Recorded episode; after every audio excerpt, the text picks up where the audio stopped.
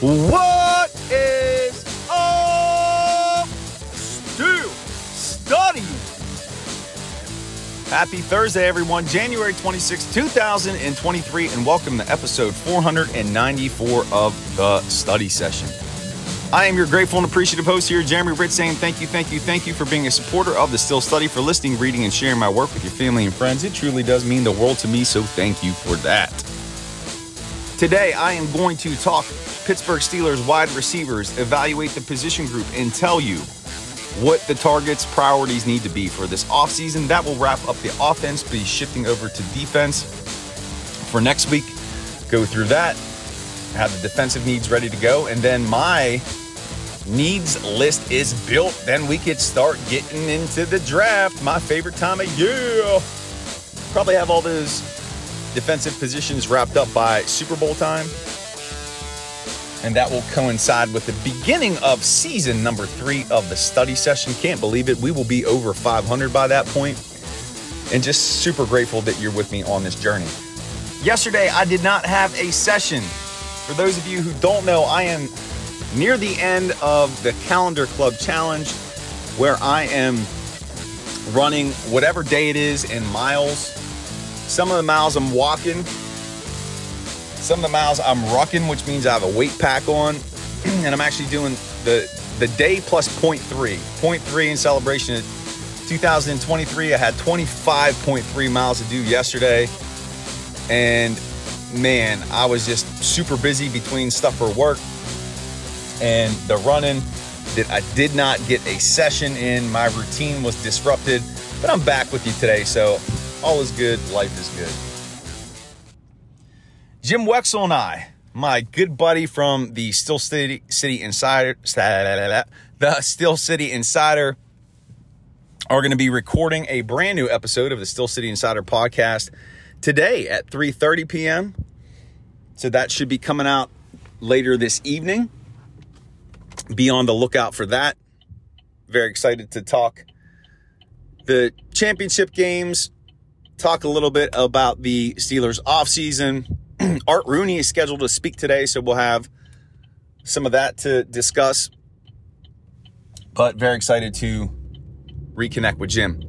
And also, don't forget about our affiliate partnership with Real Life Trading. If you've ever wanted to learn how to trade the stock market successfully, profitably, consistently, Real Life Trading is your one stop shop for stock market education. And the best part about it, it's free. Yes, it is free. Obviously, they have paid courses, but all the free courses I took advantage of got me in the position where I am today to trade profitably. And I'm such a big fan that I want to promote them because I know that it can change your life. Check them out. They are linked in the show notes. Anyway, studies, here we go. Let's talk wide receivers of your Pittsburgh Steelers. And I, I'll just come right out and say it. This is a position of need for the team. A lot of people may not agree with it, but I see the Steelers targeting a wide receiver starting in the second round and no later than the fourth round. All right, and I'm going to walk through my justification for that. Could they take a wide receiver in the first round at pick 17? Anything is possible. It would have to be the best player available, just happens to be a wide receiver who falls to them at 17. If that happens, they could pull the trigger, but more than likely, I see them waiting to get one between rounds two and three. I, I, really don't even see round four as an option. Receivers are coming out of college much more prepared, developed, NFL ready than they ever have before. So they can land a high quality prospect in rounds two and three. And remember, they have two second round picks. So that's what I expect them to do. So, but let's talk about it. George Pickens, rookie from last year, perfect combination of height, weight, size, speed, body control. He caught 50 plus passes, over 800 yards, four touchdowns. He's only scratching the surface of what he's going to be able to do in the NFL. Don't forget that the team had the quarterback carousel, the instability to position to start the year. That impacted these receivers. But Pickens is an, an elite talent. He is an elite talent. Believe that. He could very well have a 1,600 yard season next year, 10 plus touchdowns. His body control is a thing of beauty. It's phenomenal. And he's only going to get better. He's their number one. Make no mistake about it. He's their number one receiver. He's the guy down the field. He's the big play guy, and he's complemented by Diontae Johnson. And Johnson is who he is. He does make quality plays. He is the more agile, shifty, make a defender miss type player. He can be explosive at, at, times, but the one thing that you have to accept with his game is that part of his effort to make plays, he's going to lose concentration at times because he's already looking up the field to make a move. So that's going to result in drops, and we've seen that consistently. That's not going away. That's just part of his game. And the other thing that's part of his game is because he does try to shake and bake so much that sometimes instead of getting that first down, he's looking to break away and pick up the big chunk, score the touchdown. Sometimes he runs backwards, lateral, and doesn't pick up those first downs. You remember that happening several times this season, but it's who he is. There's a place for him in this offseason. I know I was highly critical of Johnson during the season, stepping back, taking an objective look at him. He's still a highly talented receiver. They're not going to cut him, they're not going to trade him. He just needs to continue to get better, minimize those mistakes. But again, part of what makes him successful is part of what makes him a headache at times too. So you've got your big guy, big play threat, and Pickens. You got your shifty, make defenders miss guy in Johnson. And beyond that, it's a bunch of journeymen. Steven Sims is a return man. He could be a good number five. That's it. He's not going to be anything more than that.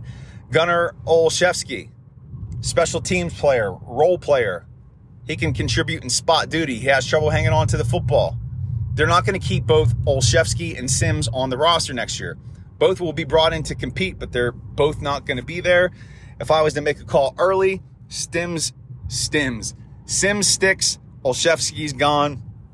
And then you have Miles Boykin, who again can contribute in spot duty. He's a great special teamer for that reason. He sticks around, but they don't have a true third wide receiver. And what's missing is that possession guy, that rugged guy, that physical guy, not a big time breakaway speed dude, but somebody whom whoever the ball is thrown in his direction, he catches it. He's sure handed.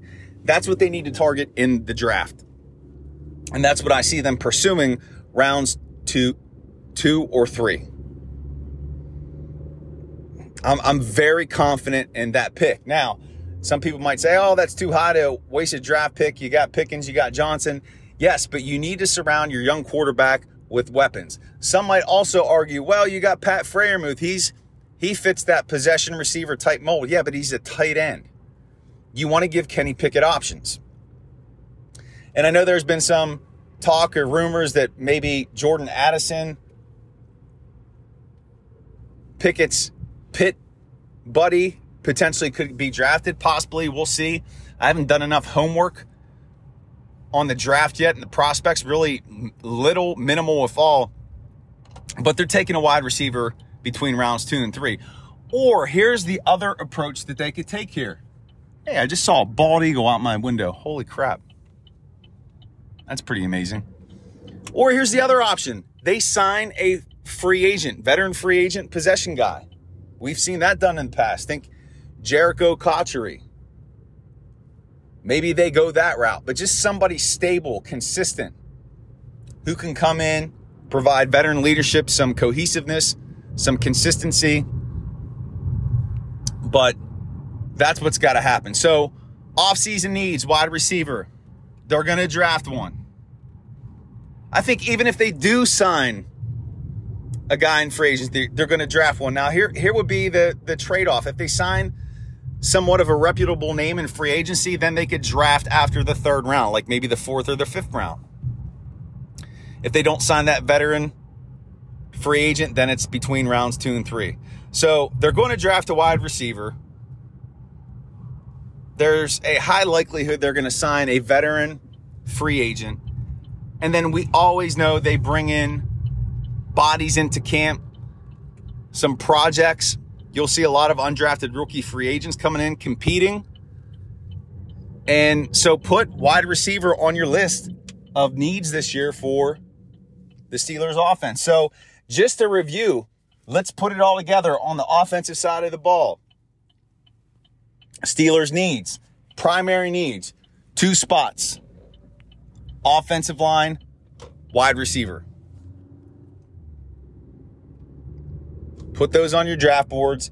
Start studying those prospects.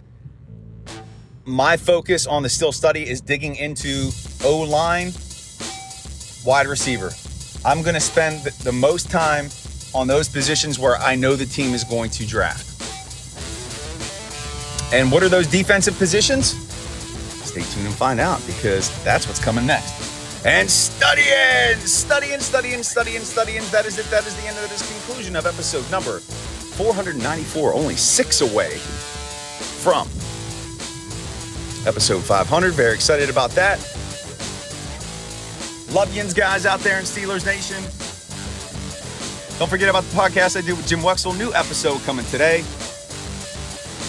And in between now and tomorrow, Friday the 27th, remember, not everybody is a Pittsburgh Steelers fan.